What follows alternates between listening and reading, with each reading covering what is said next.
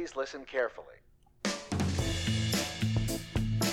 Hello, and welcome to Caveat Realtor with Virginia Realtors, where we discuss the real issues that realtors face. I'm Kate Orslon. I'm John Haley. Remember, Caveat Realtor is meant to provide general legal information.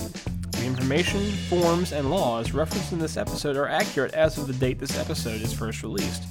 Nothing we discuss should be considered as legal representation or legal advice. We'd like to thank our sponsor, Virginia Housing Development Authority. Hey, Kate. John. How are you? I'm good. How are you doing? You know, I'm doing pretty well. A little tired, but, you know, that's. I wonder why. You know, it's hashtag new dad life, I guess. that's, that's what the kids say. Um, yeah, so, I, you know, things could be worse, obviously. Being a little tired never killed anybody. Actually, Mm. I think that's wrong. Yeah, I think that's that is patently false. But let's just pretend like it's not, and we'll move along. Okay. So, Kate, we seem to get a lot of questions on the legal hotline, and when we're teaching as well, on advertising requirements and what are sometimes pretty unique situations. So, even though we released an advertising episode back in June 2018, which suddenly seems so long ago, Very long ago. we thought we'd do a refresher. Or, if we're going with advertising lingo here, is it a rebrand? Clever. Hmm. Clever boy. Maybe. Maybe. Just maybe. All right, well, first let's cover the basics and then we'll worry about the uh, the wording later. So there are four different sets of rules that you need to worry about when you're advertising. The first is federal law, and that's primarily fair housing, but there's also some rules from the Federal Trade Commission if you're paying people for testimonials or things like that. Second is the Virginia Real Estate Board regulations, or the regs. Third is the Code of Ethics. And finally is whatever your firm has decided to do in the Policies and Procedures Manual. Right. And because every firm may have different rules, and there are a lot of firms in Virginia, we don't know all of the rules that your brokers may have. So we're going to leave it to them to tell you about any firm specific rules they have. Remember, brokers can set the rules as long as they're more restrictive than the law. They can't just disregard the law. Right, that's true. All right, so federal fair housing rules are pretty straightforward. You can't advertise in any way that expresses a preference for or against a protected class. Now, there are a few exceptions, but those are very narrow, and we're not going to go into all the details today. If you think you might be subject to one of the exceptions, first talk to your broker, and then you can give us a call or submit a question to us on the legal hotline. Virginia has a fair housing law as well, and it adds a little more to the restrictions.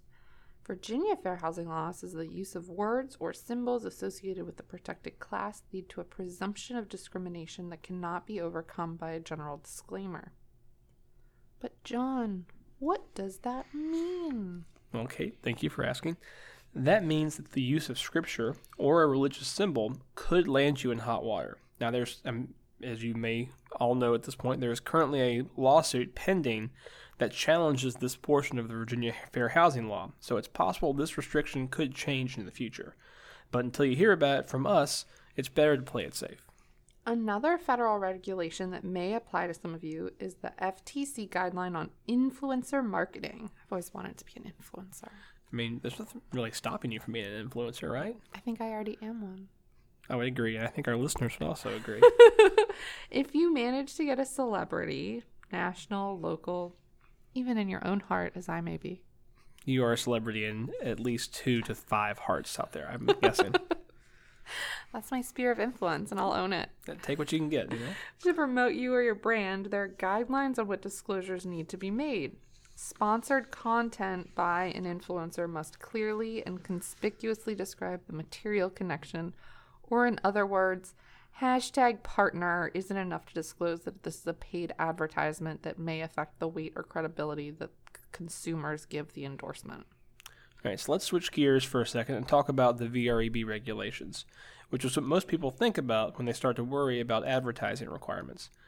So we're going to recover what's required, but don't worry, you don't have to try and remember what we're saying. We have an FAQ on our website that lays out all of the requirements for advertising. The regulations have different requirements depending on what type of advertisement you have. Electronic advertisement, so that's anything that isn't tangible, anything you can't hold in your hot little hand, requires the licensee's name, the firm's name, the city and state of the licensee's place of business, and then the jurisdiction where the licensee holds a license, active or not. So while we're talking about regulations, I want to go ahead and let everyone know, if you don't know already, that the VREB is in the middle of reg review right now. Um, they do this. What? No, just kidding. I knew that. That was not. you, you knew that. Come on. Don't fake surprise. Listeners will know. Um, This has to be genuine. it does have to be genuine. But the VREB engages in this regulation review on a regular basis to look at all the regs and make changes to them. And they're currently in that process right now. Um, so once they get done with their process, it will go out for public comment. So any changes that will be made won't actually hit the books and affect you as a real estate practitioner for a little while. But just be aware that what we're talking about right now could very well change in the relatively near future. Just throwing that out there. But as with our disclaimer, this is all accurate as of the time of release. That's correct. So, and we talked about regulations, but where exactly, Kate? Where? Where in the regulations does it say that the licensee has to disclose where they hold a license? You got me. That was some hmm. gotcha journalism. It really was. I was sneaking in a requirement from my favorite, the Code of Ethics. Article 12, which requires realtors to disclose where they hold active or inactive licenses. Another requirement, and this applies to all advertising and not just electronic, is that the required information must be clearly and legibly displayed. Now, for the electronic advertising requirements, you can either have the disclosures on every ad or include a link back to where the disclosures are located.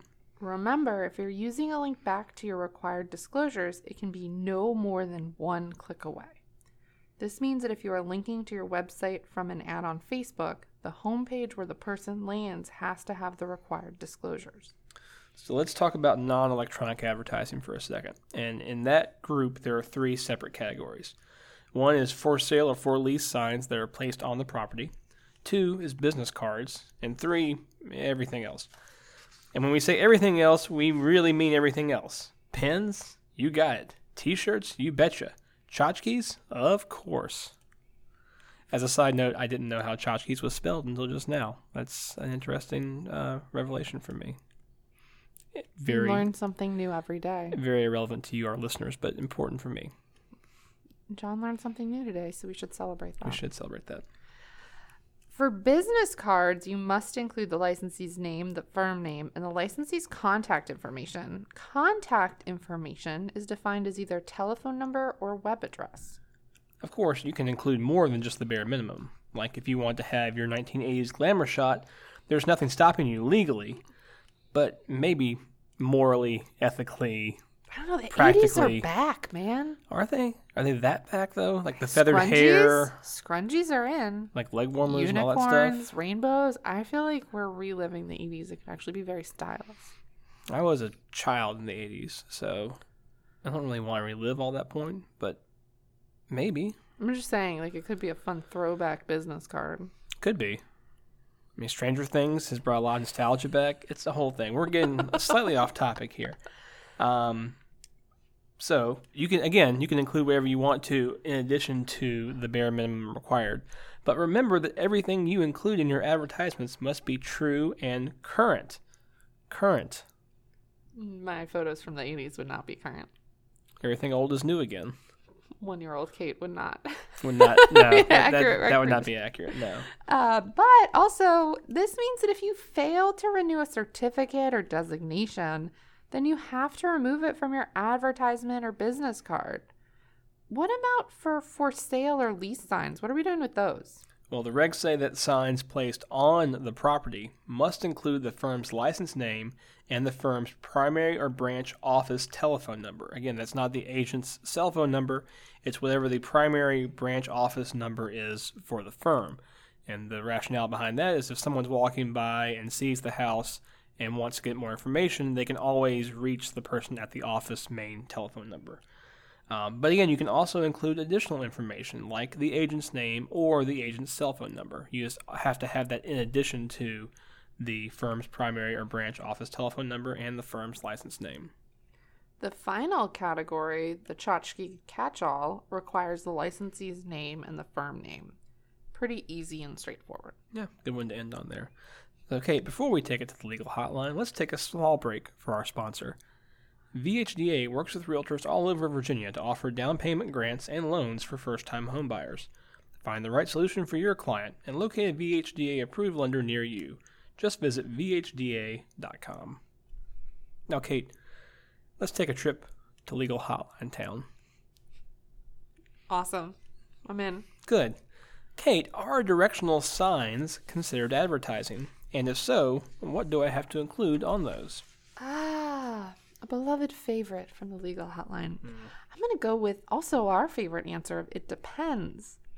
A directional sign that is just for sale or open house and an arrow is likely not considered advertising. However, if the agent or firm's name is on the sign, then it likely kind of becomes advertising. Uh, for those signs, then you need to comply with the catch all advertising requirements. This means that at the very least, the firm's name needs to be on the sign. If it's the agent who is advertising, then the sign would need the agent's name and the firm's name. John, Yes. do I have to include the fair housing logo in all my advertisements? It's really hard to get that on my pens. So the law doesn't actually require that you use the fair housing logo, but it does say if you include the logo in all of your advertising, there is a presumption that you're trying to comply with the law. Law also says that selective use of the fair housing logo can create a presumption that you are intending to violate the law when you don't use it. So you need to be consistent in how you use it, and we encourage members to use it in all advertising. And there's no truth to the rumor that if you don't use it, you lose it. Kate, an investor of mine wants to market We Pay Cash for houses and have a separate business phone line of which will go to me to field the calls. Is this advertising? And if so, what do I have to disclose? This would likely be seen as advertising by the agent, even though the agent isn't the one putting up the signs, because the agent is the only one who will ever answer the phone number listed on the sign. Because this would be other advertising by the agent, the sign would need to have the agent's name and the firm's name. I want to boost my Google reviews. Can I do a drawing for everyone that gives a review in a certain time frame? Well, this shouldn't be a problem, but you need to keep in mind that the FTC has rules about paying for advertising. Because the VREB views advertising as anything that is an attempt to get business, this could be considered a form of advertising and therefore might trigger the FTC rules.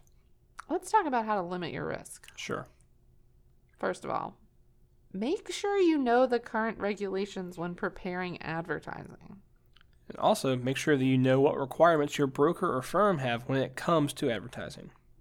Make sure all required disclosures are clearly and legibly displayed on the advertisement.